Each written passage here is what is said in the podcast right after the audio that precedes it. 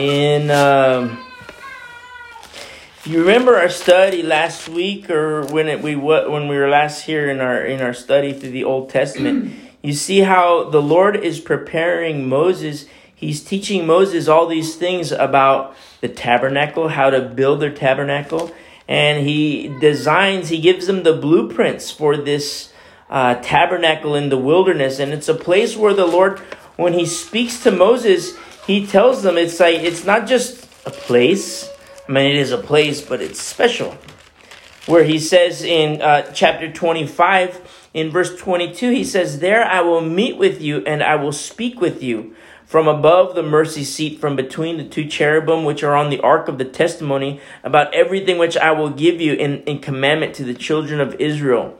And we're going to see in future chapters, you're going to see the fire of the Lord. You know, you, you look at the book of Numbers in the early chapters and you see the layout of the camp and it's like a cross. And right in the midsection, it's where the tabernacle is and there's a fire there that burns forever. And it's so beautiful because the Lord says, you know, there's another fire and it, like the cloud, when the cloud is, it's going to direct the people and say like, okay, now it's time to pack up and we're going to move and we're going to go to this place. The Lord is straight up leading them. And it's so beautiful when I say it's a special place. It's, I, I don't, I don't know the word to say it, but it's like a special place times infinity because it's oneness with the Lord. That's not to say that the people are faithful to the Lord because you know you do see little uh, glimpses of infidelity unto the lord but through it all you always see fidelity from the lord. And it reminds me of you and me. You know how the lord is always always always faithful. It's you and me who fail sometimes.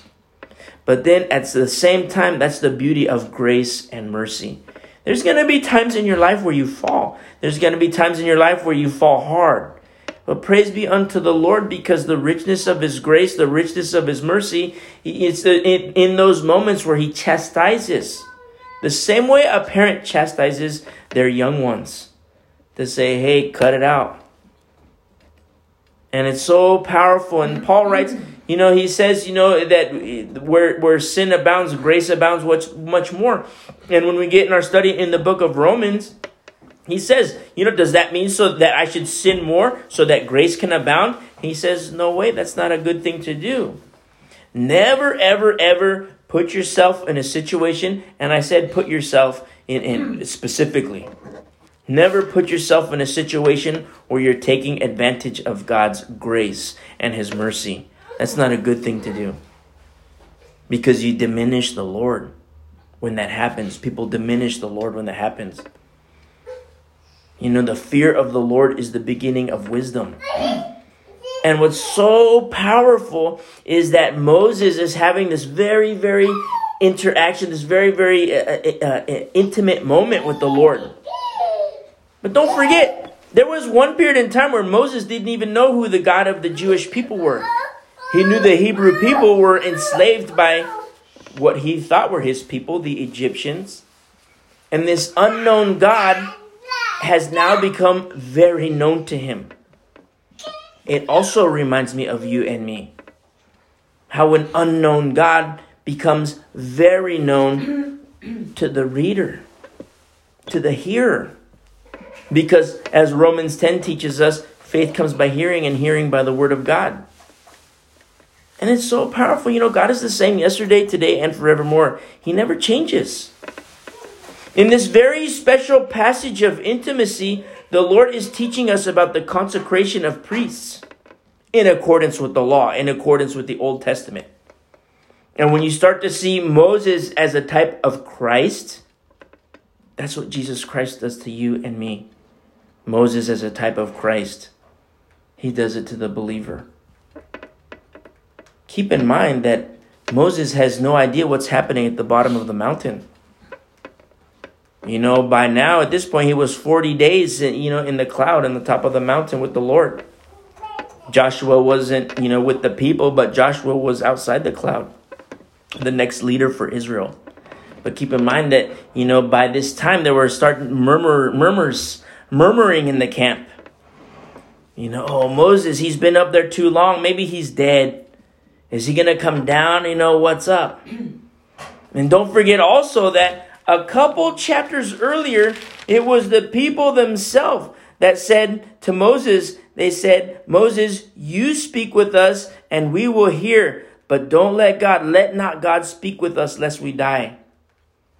They were the ones who said that. That's from uh, Exodus 20, verse 19.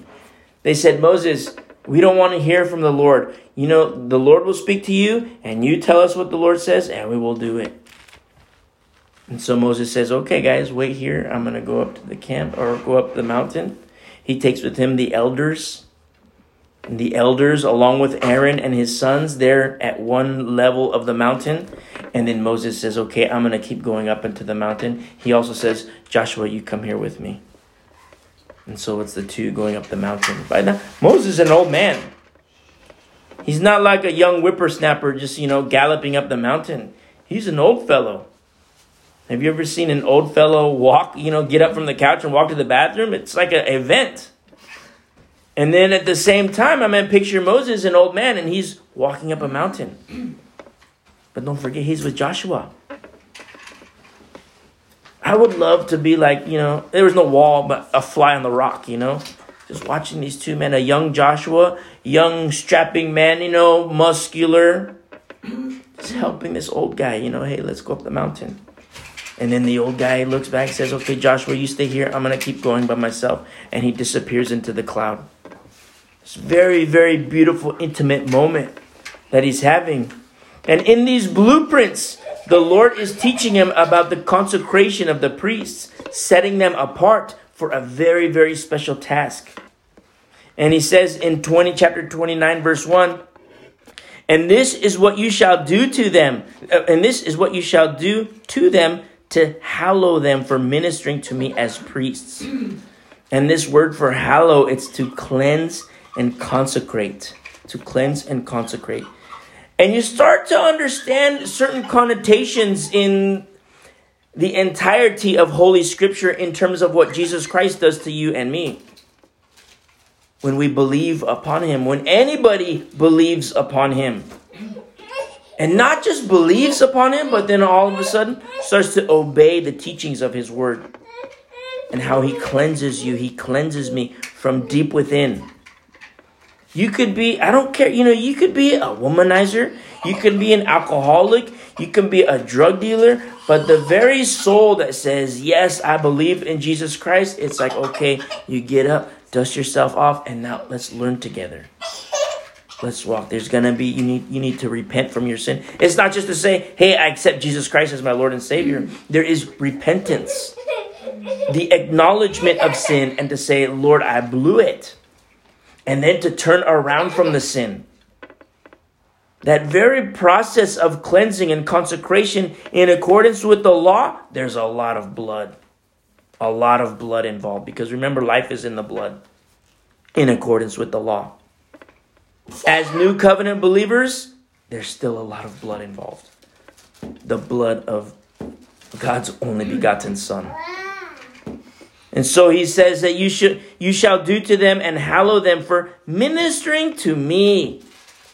Notice not just here in these passages when Moses is in the cloud, but you know, you're going to see when the Lord calls somebody a prophet, you know, it's always ministry unto the Lord. And never, ever, ever forget that because a lot of people get involved in ministries for the sake of ministry. And it's always for the people, ministering to the people. You have to be very, very careful with the, if the Lord ever calls you into a ministry to understand, hey, the ministry is unto the Lord. It's not unto people. It's unto the Lord. Now the people that's not to say that, you know, the people are, you know, you know, riffraff. The people are beneficiaries of this ministry of the Lord. But it's service unto the Lord, it's service unto the master. We are the servants. It's service unto the master. And the beneficiaries are the people. Because what happens if it's the other way around? if it's oh i'm gonna minister to these people you know i want to do good in my community so i think i'm gonna you know i'm gonna be a pastor i think i'm gonna be a minister i think i'm gonna work with the homeless people i think i'm gonna work with fill in the blank whatever it might be if it's for the sake of people in the course of time, you will get tired. And not only will you get tired, you'll start to compromise. Oh, I'm ministering to these people, but I don't want to hurt their feelings. So all of a sudden, instead of standing for truth, I'm going to say, you know what? I'm going to, you know, it's okay that you do this. It's okay that you're involved with this. It's okay. And then there's compromise. Compromise. Compromise begets compromise, begets compromise. You can compromise in one little area and that's not to say, oh, you know, you're going to compromise in one area, then all of a sudden, you know, jump off a cliff and do something major. But compromise is endemic in the life of a believer. Compromise is also contagious. That's why you see these holy people, prophets, male, female, in like Old Testament, New Testament. There are people who are just sold out to the Lord ministry unto the Lord, and the Lord uses them, just like we read in the book of Acts. And you see Peter and John in the power of the Holy Spirit and what they're doing in ministry unto the Lord, but the people are the beneficiaries. Thousands of souls being saved, thousands of souls being added to the flock of Jesus Christ. The same concept is being applied here. In verse in verse 1 still, he says, ministering to me as priest. And then he says, Take one young bull and two rams without blemish, and unleavened bread, unleavened cakes mixed with oil, and unleavened wafers anointed with oil. You shall make them, you, you shall make them of wheat flour. The Lord is very specific. All these things that the Lord, not just here about the consecration of the priest, but in these other passages about the clothing of the priest, the garments, the, the, all these things, how to make the tabernacle, how to make the holy place and the holy of holies, he is very, very, very specific.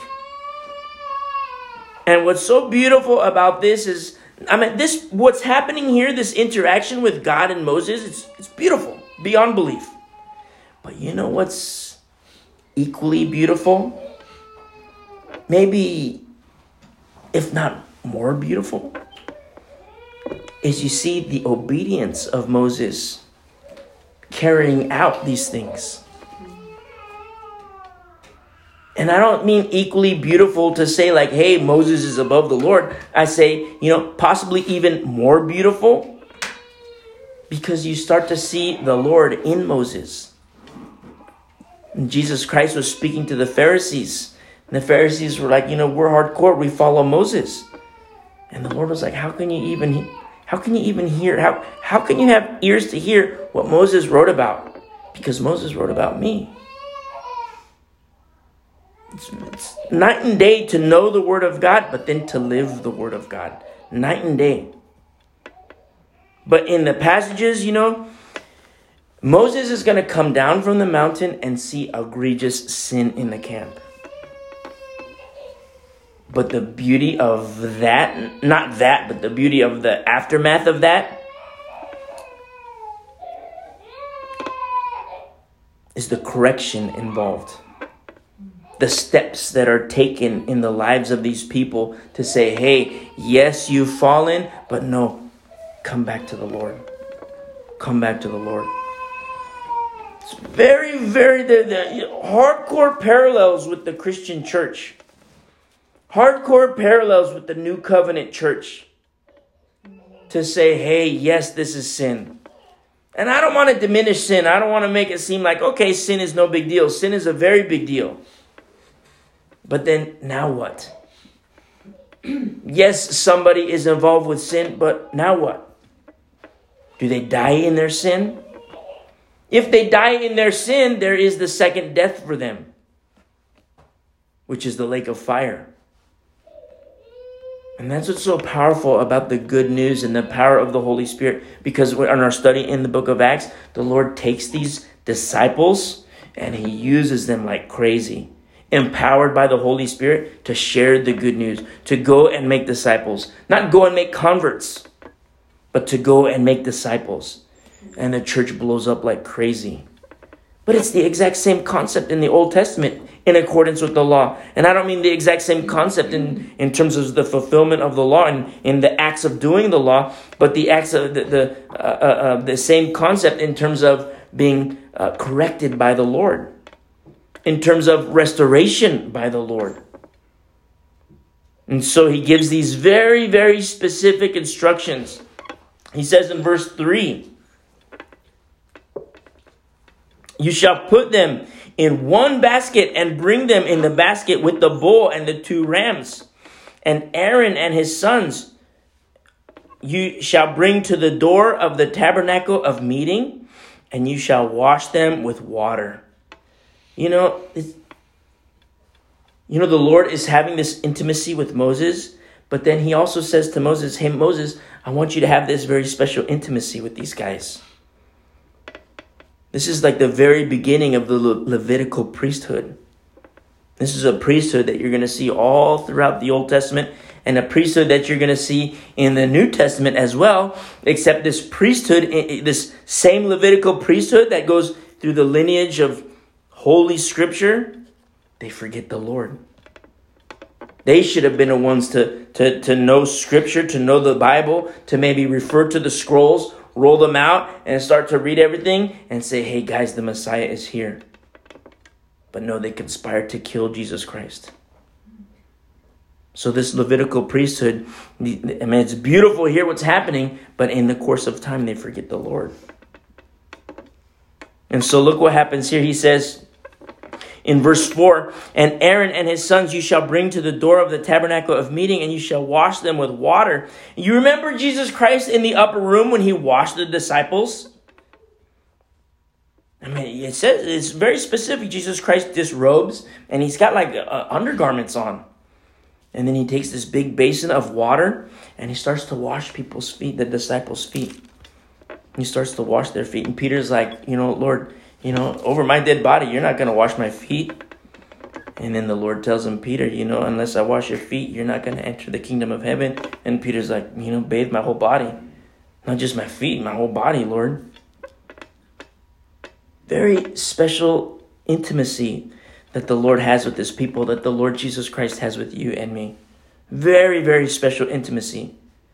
It's available.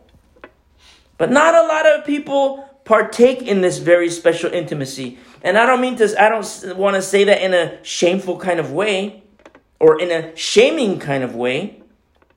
But in one sense, there are shameful aspects of it.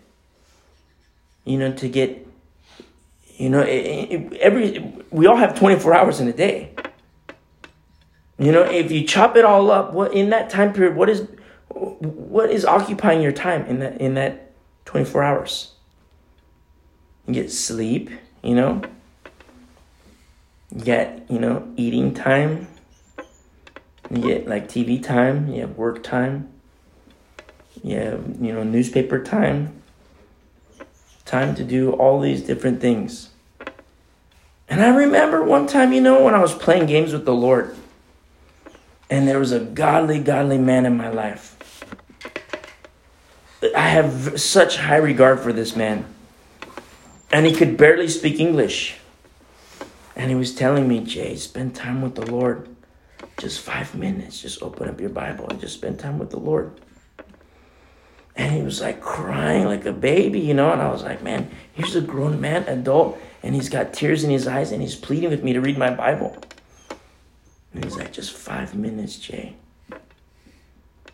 And I was like, well, okay, yeah, that's cool. I didn't get it. I didn't understand it at the time. Today, I totally get it. I totally get it. Just five minutes. His very words that he told me. Hey, Jay, just five minutes. I say to you guys, just five minutes. And you're going to love it so much. What's going to, something's going to happen inside your heart. When you yield to the Holy Spirit, when you yield to the Word of God, something's going to happen where you're like, wow, Lord, like I don't care about anything else. I just want to dive into your Word and just get lost in your Word. And something, it's supernatural. I can't explain it. I mean, if I were to like psychoanalyze, you know, you could say, well, you have to, you know, mentally do all these things, mentally do that. That's stupid. You know, people go to higher education to learn that stuff. But you can't explain this. It's holy. It's the power of the Holy Spirit. And so, you know, there's this very, very special intimacy that's available for all of us. It's not a closed door. It's not reserved for this guy, this lady, this guy, this lady. It's to everybody. And the word is, we have the word. The full counsel of the holy word of God, Genesis to Revelation.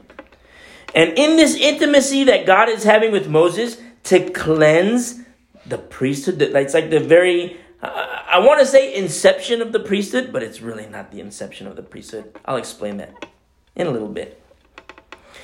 This is what he says. He says in verse 5 Then you shall take the garments. Remember uh, uh, in uh, you know chapter 28 in our study about the garments, about you know everything that was you know the, the how the Lord gave these blueprints to Moses. Very special care and attention to the garments. He says, Put the tunic on Aaron and the robe of the ephod the ephod and the breastplate, and gird him with the intricately woven band of the ephod.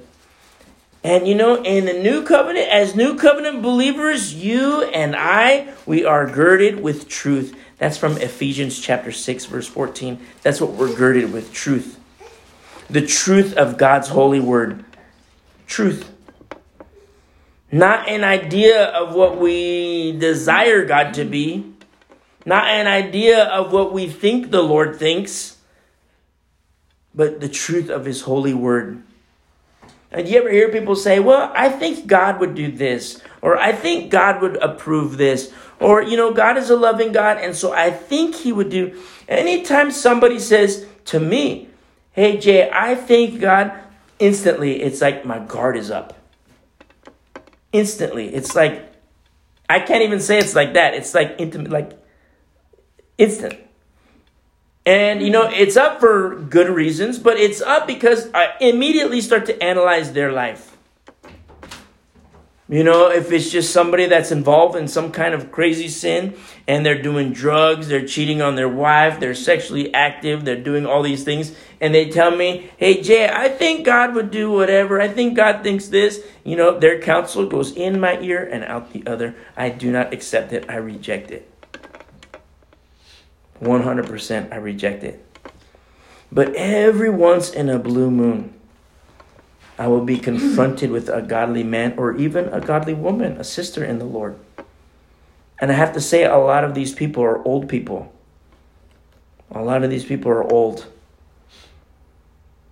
And they say, hey, Jay, I think God, and it's like, you know, immediately I like take a little, you know, measurement of their life look at their marriage, their wives, you know, their husbands, their kids, their household, their family. And it's like, okay, I want to hear what this guy has to say. I want to hear what this lady has to say. And then I'm going to take their counsel and I'm going to take it to the Lord. These are things, the truth of God's holy word. You know, all these things that we read from his word, you know, the truth hurts. But it's also very beautiful in terms of what the Lord does inside of you and inside of me truth is very painful. I've been walking with the Lord for 20 some years now. And it's still painful. Because, you know, we're human. I forget. And I'm starting to realize as I get older, I forget even more. And it's so cool because it's like, oh, I forgot about this. And it's like, wow, Lord, you know, you're always going to be able to take inventory of your heart before the Lord and say, "Wow, Lord, you know, I want to rid myself of these things because these things it's it makes it difficult to honor you with my life when I have these things in my life." Sometimes it's people. Sometimes it's things. How you're spending time. You know what, Lord? I'm going to get rid of my cable subscription because it's consuming so much of my time. And Lord, I just want to be in your word. And sometimes you have to repent. Wow, Lord, this is taking up so much of my time. And you know what? I'm forgetting you. You open up the word, and I mean, you start to feel it. You know when you've been out of the word of God. You start to feel it because it's like, man, I'm more carnal than I normally am. I mean, we're you know we're in these earth suits and we have a carnal element to us, but it's like, wow, I can't believe I said that. I can't believe I said that to this person. Then you start to realize, man, I better, I better not hang out with this guy. He's a bad influence on me. I better not hang out with this lady. She's a bad influence on me. And it's so cool because it's moments like this where the Lord does this correction inside of us. But never forget, you know, never forget with mm-hmm. truth, the ability of truth to really chip away at our hearts. Satan is very crafty. Very, very crafty. So crafty that, you know, the, when the Lord says when you're dealing with Satan, he says, don't even talk to him. Just think of like the, like a really, really, like, like a salesman. I mean, you ever go buy a new car, you know, you walk through the lot, and it's like, okay, don't talk to the salesman. The salesman's gonna come out, don't talk to him. You know, the very second they say hi, you know, 30 minutes later, you're signing papers, you're buying a car. You know, don't talk to the salesman, you know. And the Lord says, you know, like in in uh, in Jude, you don't have to go there. I'm gonna turn there. But in Jude, he says, Yet Michael, Jude 1, verse 9, he says, Yet Michael the archangel, in contending with the devil when he disputed about the body of Moses, dared not bring against him a reviling accusation. This is Michael the archangel. I mean, in the heavenly realm, there's like a hierarchy in the angelic realm. And Michael was like up there, like way up there. And Michael the archangel, Jude, inspired by the Holy Spirit, says, dared not bring against him a reviling accusation, but said, The Lord rebuke you. The Lord rebuke you. That's spiritual warfare when you're confronted with the demonic realm, when you're confronted with Satan and his minions. Just say, The Lord rebuke you. You don't have to get in these, you know, huge arguments with Satan the Lord rebuke you and be done with it. And it's so powerful because, you know, the ability of truth to really chip away at your heart, to really chip away at my heart. It's beautiful in the eyes of the Lord because we're able to die more and more and more to self. Remember, the Lord says, carry your cross. The instrument of death, carry it. What is your instrument of death? Are you carrying it?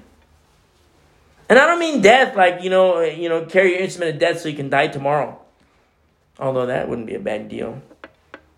But to carry your instrument of death to say, you know, I want to die to myself. I want to die to my carnal desires. I want to die to this fleshly nature.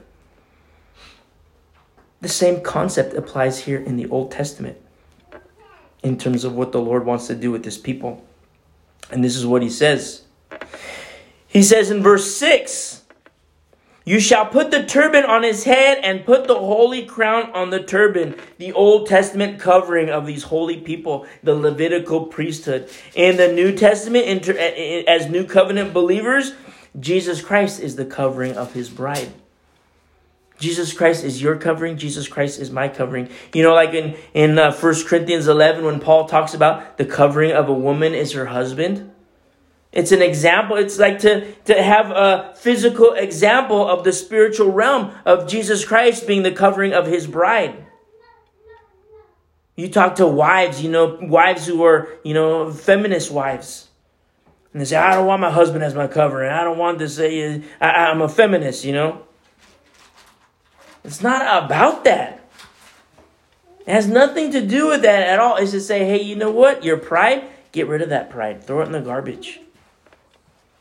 It's an example of our heavenly husband.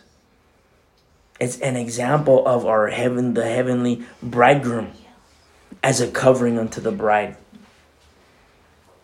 Anytime you have these uh, uh, uh female heroes, such as Esther, there's always a male covering. For Esther, it was uh, uh, um, uh, uh, her uncle. I forgot his name. Um, anybody know the, the uncle? I want to say it starts with an M. Mordecai. Mordecai. Mordecai. He's my, I bust out my Hebrew. Mordecai. But there's always a male covering. Always. 100% of the time. And it's a shadow of the things to come, the bridegroom being the covering for his bride, the covering for you, the covering for me. It's beautiful.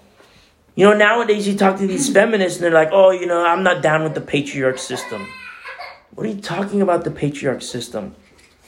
Read your Bible. You know, it's the heavenly realm is a patriarchy. Sorry to break it to you.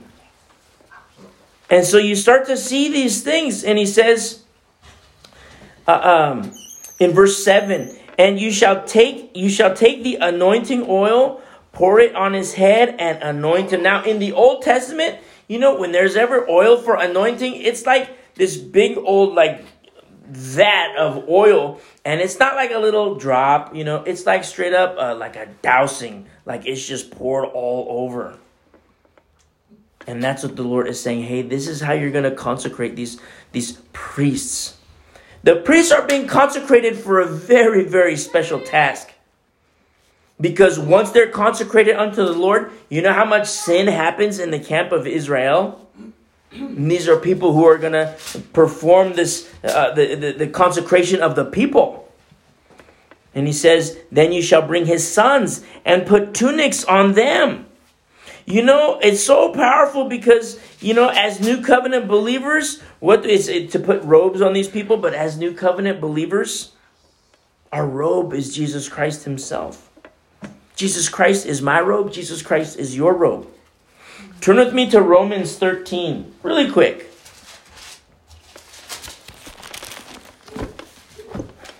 Romans 13.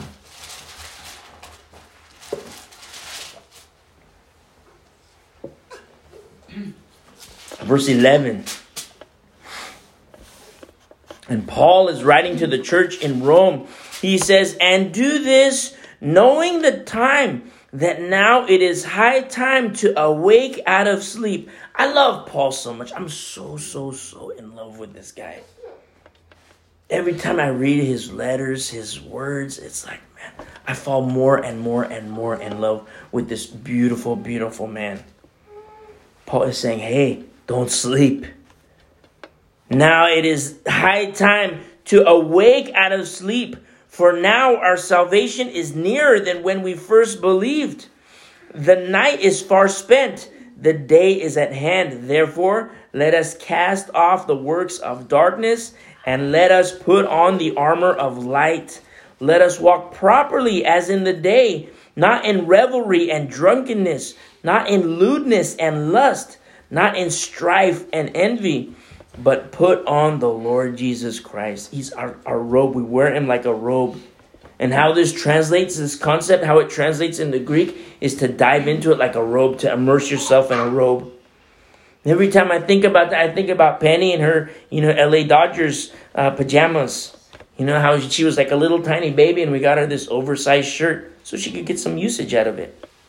And she just wears it. Liz got me this robe, this big, enormous robe and I love it. You know, I put it on. It's like a snuggie, you know, except it's a robe. And so I put it on over here. I take the other end and put it over here, and then I gird myself with this little the little robe. I'm kind of chubby, so it's like a big, you know, big knot that I have to tie. But it's so beautiful because every time I put it on, I think about, you know, I just want to immerse myself in the Lord Jesus Christ. And this is what he says make no provision for the flesh to fulfill its lusts. And that's what's so cool about Paul because he's just sold out. Remember, this is a guy, we're going to see his introduction in the book of Acts pretty soon. And this is a guy who was out to murder and, you know, have Christians arrested. He desired that. You know, when uh, Stephen was being stoned, he was there, he was watching. And it's so cool to see what the Lord can do with the Anybody, anybody, just like he did with Paul. The question is number one, do we believe? And then question number two, are you going to be obedient to the Lord? Are we going to be an obedient people to the Lord? And if the answer is yes, then put on the Lord Jesus Christ and make no provision for the flesh to fulfill its lusts. And you know, it's so powerful because this very concept of putting on righteousness is written right here in the law in Exodus 29. Verse 8 Then you shall bring his sons and put tunics on them. This is an Old Testament. Remember, a shadow of the things to come? There's another robe that, in the spiritual terms, what we put on is Jesus Christ. And then I shouldn't even say in the spiritual term, in the spiritual sense, because in a very literal sense, in a very physical sense, the Lord Himself is going to give us a white robe, clothed in white. You know, look at the pages of Revelation when John has all these visions of the multitudes. And then he asks, Who are these people? Sometimes an angel asks him, You know, hey, John, who are these people? And he's like, I don't know. And then the angel speaks, says, These are the people, these are people of righteousness. Some of them died on the earth. Some of them were killed because of their faith. But now look, here they are in their glorified bodies with their, these beautiful white robes. Here in verse 9 says, And you shall gird them with, sa- uh, Exodus 29, verse 9. And you shall gird them with sashes, Aaron and his sons, and put the hats on them. The priesthood shall be theirs for a perpetual statute. So you shall consecrate Aaron and his sons. This is Levitical priesthood put in action. And you remember how I said, you know, I'm going to mention that a little bit later. How, you know, I want to say it's the inception of the Levitical priesthood. Spiritually speaking, I should say, literally speaking, it's not the establishment of the Levitical priesthood. Turn with me to Hebrews chapter 7 really quick. Hebrews chapter 7.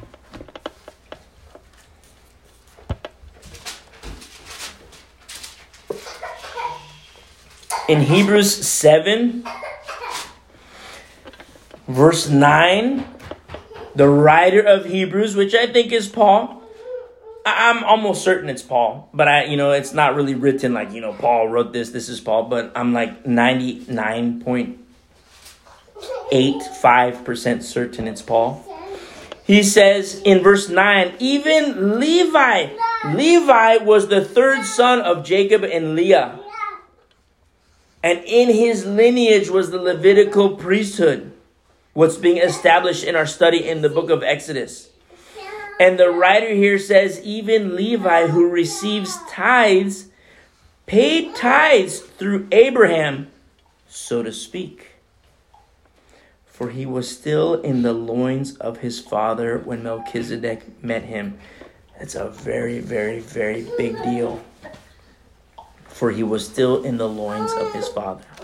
You know, a lot of men, I don't want to get grotesque, I don't want to get overly graphic, but a lot of men place absolutely zero value on their loins and the seed inside their loins. And they toss it to the curb. They give it to whoever. Don't ever do that. Don't ever do that. Because you see, the writer of Hebrews is you know that's why I said you know like in our in our passage here in Exodus 29 I want to say the inception of the Levitical priesthood because it's where the Lord is saying hey Moses I want you to do this with Aaron and his sons but it's not really the case because he says here in Hebrews chapter 7 verse 9 he says, even Levi, who receives tithes, paid tithes through Abraham, so to speak, for he was still in the loins of his father when Melchizedek met him. And he's starting to teach about the high priest in the order of Melchizedek. But that's what I'm talking about. When you say, you know, really the inception of the Levitical priesthood was way before what we're reading here in Exodus 29 the Lord is just mentioning it to Moses and saying, hey, it's time to put it in action. What about you? What about me? All these things of Holy Scripture that were written long ago, but at what point will you or I say, you know what, Lord, I'm done playing games?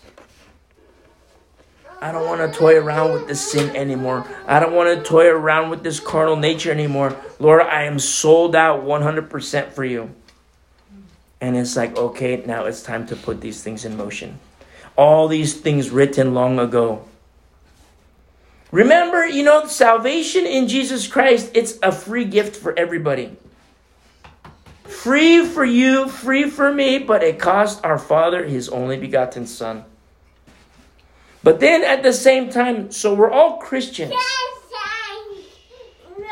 But then something happens where it's like, okay, now we're believers, but at what point are we going to start to mature and grow in Christ? And maybe, metaphorically speaking, climb up the mountain as we mature. Climb up the mountain where the multitudes of people are down here. And it's like, no, I want intimacy with the Lord. Yeah, I love these people. And you know, we've come out of the water, we've been rescued, we've been caught by the Lord. But you know what? I want to mature. I don't want to be on milk forever. And then you're in this special cloud, you know, surrounded by so great a cloud of witnesses, as we read in Hebrews 12. But then at the same time, at what point is the Lord going to say, hey, go back down from the mountain and teach my people? It's, just like the same thing. Nothing new under the sun, as Solomon writes. Nothing new under the sun. And so the Lord in Exodus 29, verse 9, you know what he says here at the end? He says, The priesthood shall be theirs for a, perpetu- for a perpetual statute. So you shall consecrate Aaron and his sons. You see this perpetual statute? All, all through the Old Testament, every single book here, you see priests, you see the Levitical priesthood. Sometimes you see priests that are just sold out and on fire for the Lord, but then you also see corruption in the priesthood. Corruption in the priesthood. You see corruption. These very people who the Lord is telling Moses to consecrate, specifically some of Aaron's sons, the Lord kills them. The Lord takes two of his sons, of Aaron's sons, because they didn't honor the Lord. We're going to get into that in our study in Leviticus. But they didn't honor the holy things of the Lord. And you know, it's so powerful because, you know, as the Lord is forgotten, the priesthood just turns their back on the Lord. You have a 400 year period, period of silence from Malachi to Matthew. There's 400 years where God didn't speak. There was no prophets for 400 years. The only ones who knew of the Lord were households and families who retained it. Old people telling their kids, telling their sons and daughters, and they would have kids, and telling their sons and daughters, and it was very, very few. Of those were the wise men who said, You know, I can't, it blows me away to picture these wise men in the area of, of the Babylonian region, You, and they weren't Hebrew, which means what? What was the last Hebrew influence in Babylonia? You see, read uh, Daniel, Shadrach, Meshach, and Abednego. All these people who were taken into Babylonian captivity, uh, the young people. And then Nebuchadnezzar, uh, uh, uh um, Nehemiah, when the Lord, after the 70 year, 70 year chastisement of the Lord, you know, God says to, to Nehemiah to go back to Jerusalem, and now you have this exodus again from the region of Babylon and to come back into Jerusalem, and you see restoration of Jerusalem. But then at the same time, you see the influence of the Hebrew people in the Babylonian region. That's where you have the uh, Samaritan people. And some of these people, you know, these wise men that were in this region, they look up at the sun, at the stars, and they see, wow, you know, there's this star here. And then somebody says, I remember the Hebrew people, they were saying about this. They were talking about a bright star. And then one of them says, you know what, guys? I got an idea. Let's pack up our stuff, load up the camels, and let's go there. Let's follow it. Can you imagine what great faith that must have taken? It's not a short distance. And it's not like you're flying in a plane or driving in a car, no freeways. You're straight up walking. I mean, the camel's walking, but that's how you're traveling. But for one of these guys to say, you know what, let's pack up our bags and let's follow this star. And they keep following and following and following and following. Remember the 400 years of silence. There's no prophets. The priesthood is a mess. The priesthood is not honoring the Lord. Except what do you see? These wise men who, in the course of time, were taught the things of the Lord, and now their faith is leading them to this manger. You see how beautiful this is? This priesthood shall be theirs for a perpetual statute. So you shall consecrate Aaron and his sons. But remember, there's a new high priest. That's Jesus Christ, a high priest in the order of Melchizedek. All these things in the law are a shadow of the things to come. He says, You shall have the bull brought before the tabernacle of meeting. and Aaron and his sons shall put their hands on the head of the bull. Then you shall kill the bull before the Lord by the door of the tabernacle of meeting. You shall take some of the blood of the bull and put it on the horns of the altar with your finger. This altar, you remember the Lord gave the blueprints for the, the brazen altar. We studied that in, in, uh, in chapter 27.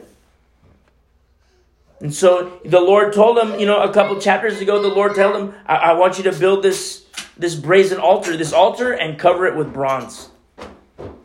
And this is what I want you to do. And now the Lord is giving him further blueprints of using those things. But the same thing applies to you and me in terms of what the Lord teaches us. You know how he equips us? You know, he, he equips, he'll put a. Look at a child. You take a little plastic hammer, put it in his hand. A little plastic saw, and you put it in her hand. And they go out and they toy around. Look, you know, I'm sawing the pillow. Look, I'm sawing this. But then you fast forward 20 years and they're, you know, they have their own construction company. That's what the Lord does with you. That's what He does with me. He'll equip us, but then He'll teach us, you know, why He equipped us. You know, hey, I want you to, I want to equip you with this because I'm going to use you for this. It's His bidding, it's His will. And now the Lord is telling him, hey, remember that brazen altar? This is what I want you to do at that altar. He says in verse 12, You shall take some of the blood of the bull and put it on the horns of the altar with your finger, and pour all the blood beside the base of the altar. And you shall take all the fat that covers the entrails, the fatty lobe attached to the liver, and the two kidneys, and the fat that is on them, and burn them on the altar. But the flesh of the bull with its skin and its offal you shall burn with fire outside the camp. It is a sin offering. It's a sin offering. No, no. Put yourself in Moses' shoes for a moment. Put yourself in Moses' shoes, hearing these things of the Lord and thinking, wow, my brother is going to be so blown away and how God, you know, He led us out of Egyptian captivity, and now God wants to use him. God wants to use his sons. I can't wait to tell him he's going to be on cloud nine. And then all of a sudden he comes down the mountain and he sees the golden calf. Imagine what a shock that would have been to Aaron. But then at the same time, yes, to be shocked, to have righteous indignation, but then to say, you know what? Let's deal with this sin. Let's deal with this sin. But the same thing applies to you and me. Look at the sin around us, in culture around us, in friends and family. You know, that's one thing that really bugs me about, you know, get togethers with friends, get together. It's like, you know, sometimes they talk and it's like, wow, you know, I went to this club last night. Yeah, I did this last night or two weeks ago. We went over here, we did this, and it's like it's painful to listen to. But then at the same time, it's to say, okay, yeah, you did that, but you know what? Let's deal with it. That is sin. It is not right before the eyes of the Lord. You need to repent. And sometimes people will say, you know, who are you to tell me what to do? You know, and you give them the good news God so loved the world. God so loved the world. It is not pleasing to the Lord, it is dishonoring to the Lord And the same thing applies to the Lord, and He's having this very special, special intimacy with Moses. It's not just for the sake of intimacy, there's that aspect of it, which is beautiful. But it's to say, okay, now what are we going to do about it? And you see the obedience of Moses. While we were sinners, Jesus Christ died for our sin. Now, how is sin going to be dealt with? To fall on our knees and say, Lord, I repent. I repent. A little bit more in closing. Verse 15 says, You shall also take one ram so the previous sacrifice was a bull, it was a sin offering, and now it's a ram. Remember in, in verse 1, he says, Take one young bull and two rams without blemish. And so he says, You shall take one ram, and Aaron and his sons shall put their hands on the, on the head of the ram, and you shall kill the ram. And you shall take its blood and sprinkle it all around the altar. Then you shall cut the ram in pieces with its entrails and its legs, and put them with its pieces and with its head and you shall burn the whole ram on the altar. It is a burnt offering to the Lord. It is a sweet aroma, an offering made with fire, an offering made by fire to the Lord. It's a burnt offering. To take it, to kill it, to sacrifice it, take the blood, sprinkle the blood all around the altar, to cut it in pieces, and then to lay it there on the on the brazen altar, on the, the grate that he gave him instructions to build, and light it on fire burn it. It is a sweet aroma and offering made by fire to the Lord. As new covenant believers, in Romans 12, this is what Paul says in Romans 12, verse 1. He says, I beseech you, therefore, brethren, by the mercies of God, that you present your bodies a living sacrifice, holy, acceptable to God, which is your reasonable service to say, you know what, Lord? I'm carrying my cross. I desire to carry my cross. And it's not a, carrying a cross, you know, like, you know, for the accolades of men. is to carry your cross and say, you know what, Lord? I'm laying my life before you. Here am I. Take me. Use me.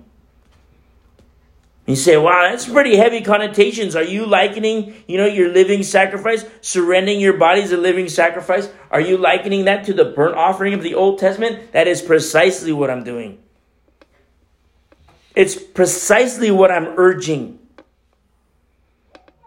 In verse 2, he continues and says, And do not be conformed to this world, but be transformed by the renewing of your mind, that you may prove what is good and acceptable.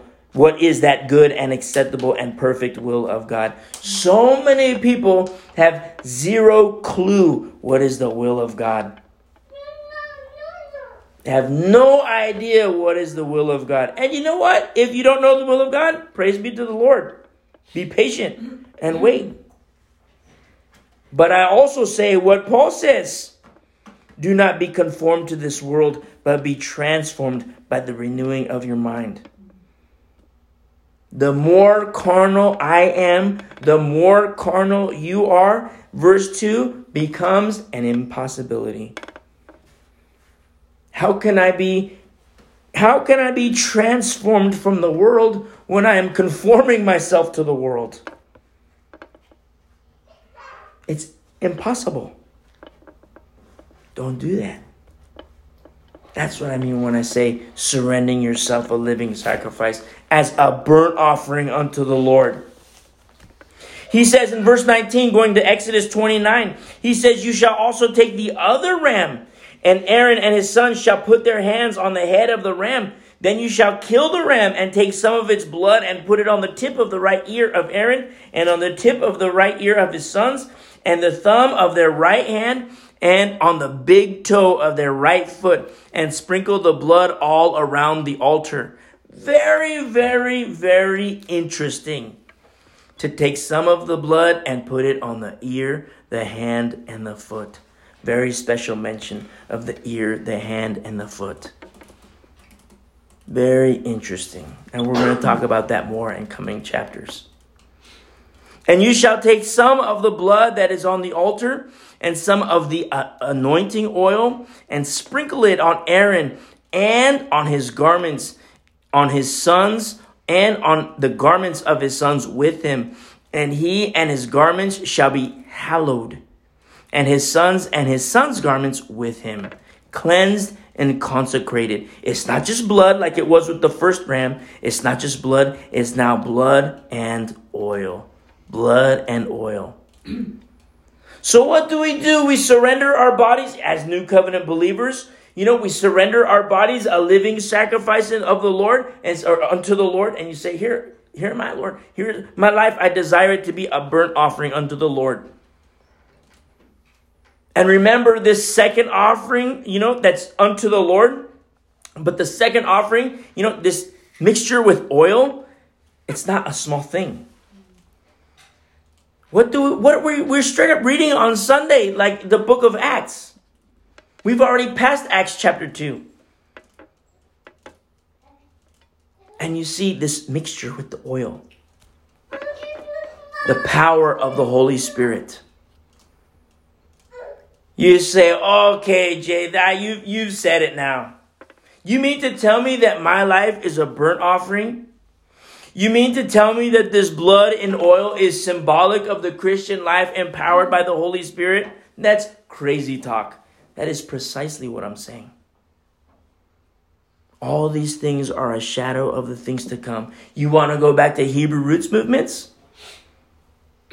You want to go out and sacrifice a bull sacrifice a ram? If righteousness could come through the law, then Jesus Christ died in vain. I hate to even utter those words, but these are the words that Paul had to tell a church, Christians that were going back to the law. All these things are a shadow of the things to come. A believer, you and me, living in Christ, you know, with the robe, you know, of Christ, but then at the same time in the power of the Holy Spirit in the power of the Holy Spirit.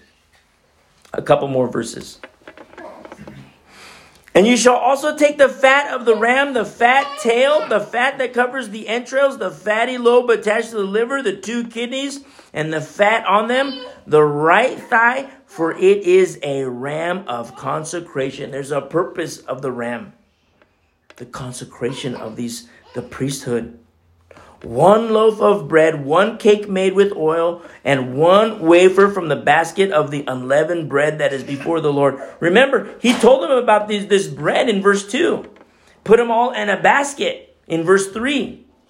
And now he's saying, okay, now that basket that I told you about, now I want you to use it. He says in verse 24, and you shall put all these in the hands of Aaron and in the hands of his sons and you shall wave them as a wave offering before the Lord. This wave offering, I mean, say for example, you go on a hot air balloon. Okay, you're in a hot air balloon and you go really high in the sky to where me and Fur, we look like, you know, like, mm, like we're four inches tall. You know, you're very, very high and you see these guys that are four inches tall and then you know fur hands me uh, an animal or you know he hands me a, a loaf of bread. And you know here i am you know four inches tall to your sight and so you see fur he holds up the bread and you see oh oh fur's four inches tall but he's holding up this bread. And then you see him hand it to me. And then here i am holding the loaf of bread now. And then i start to wave it like this and you see, wow, you know, he's all, you know, Fur gave it to Jay. Jay waved it, and now look what happens. He says, You shall wave it as a wave offering before the Lord. And then in verse 25, you shall receive them back from their hands and burn them on the altar. So I give the bread, I give it back to Fur, and he takes it. Remember, Moses is a type of Christ. What are your spiritual gifts? What is it, the, the very spiritual gifting that the Lord Jesus Christ has given you? Sometimes it's a very special gifting for the sake of ministry. Sometimes it's a gifting in terms of the gifting of the Holy Spirit, a specific calling of the Lord. But what is it that the Lord Jesus Christ, as the high priest in the order of Melchizedek, what is it that he has given you? And it's on full display for all to see to the glory and honor of God our Father. Hallowed be his name. Whatever that is, that is a wave offering unto the Lord. And then, you know, there's going to come a time where we give it back to the Lord in glory and honor of Him. These are very, very powerful verses that we're looking at today as new covenant believers. Very, very powerful. That's the wave offering. To say, you know, the priest gives it to you know the and you're to see it in not just the priesthood but you're to see it in the lives of God's people the wave offering where the priest hands it to somebody and somebody waves it yes you know I acknowledge this from the Lord and then gives it back to the priest this is what he says you shall receive them back from their hands and burn them on the altar as a burnt offering as a sweet aroma before the Lord it is an offering made by fire to the Lord Remember, the things in the law are a shadow of the things to come, a mere shadow of the things to come. In no way, shape, or form am I, am I advocating the things of the law, but I am advocating Jesus Christ. In closing, turn with me to John 5 really quick. This is going to be super fast.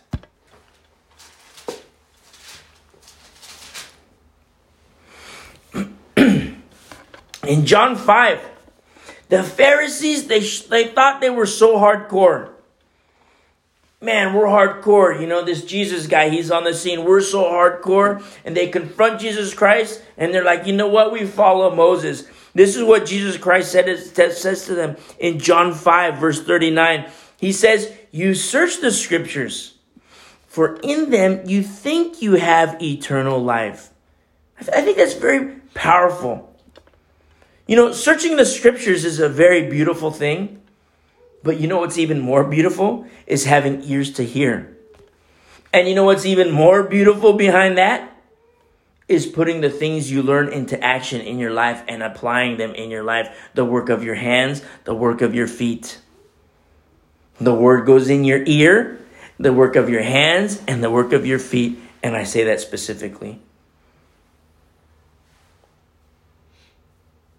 You search the scriptures, for in them you think you have eternal life, and these are they which testify of me, but you are not willing to come to me that you may have life.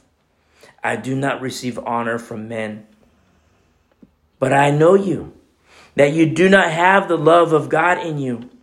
I have come in my Father's name, and you do not receive me. If another comes in his own name, him you will receive. How can you believe who receive honor from one another and do not seek the honor that comes from the only God? That's a hardcore question. This is what he says in verse 45. Do not think that I shall accuse you to the Father.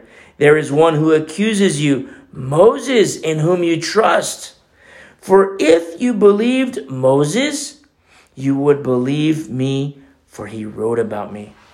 But if you do not believe his writings, how will you believe my words? That's hardcore condemnation to these so called holy people who looked holy, but they were like whitewashed tombs. They were actors, they were playing the part. You know, let that never, ever, ever be said of us, of you and me.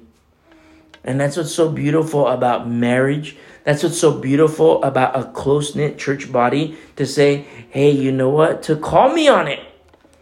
And I can call you on it, the fellowship of the saints, to say, hey, you know what? That's a little carnal brother. That's a little carnal sister. Or you could say, hey, that's a little carnal brother. It's koinonia.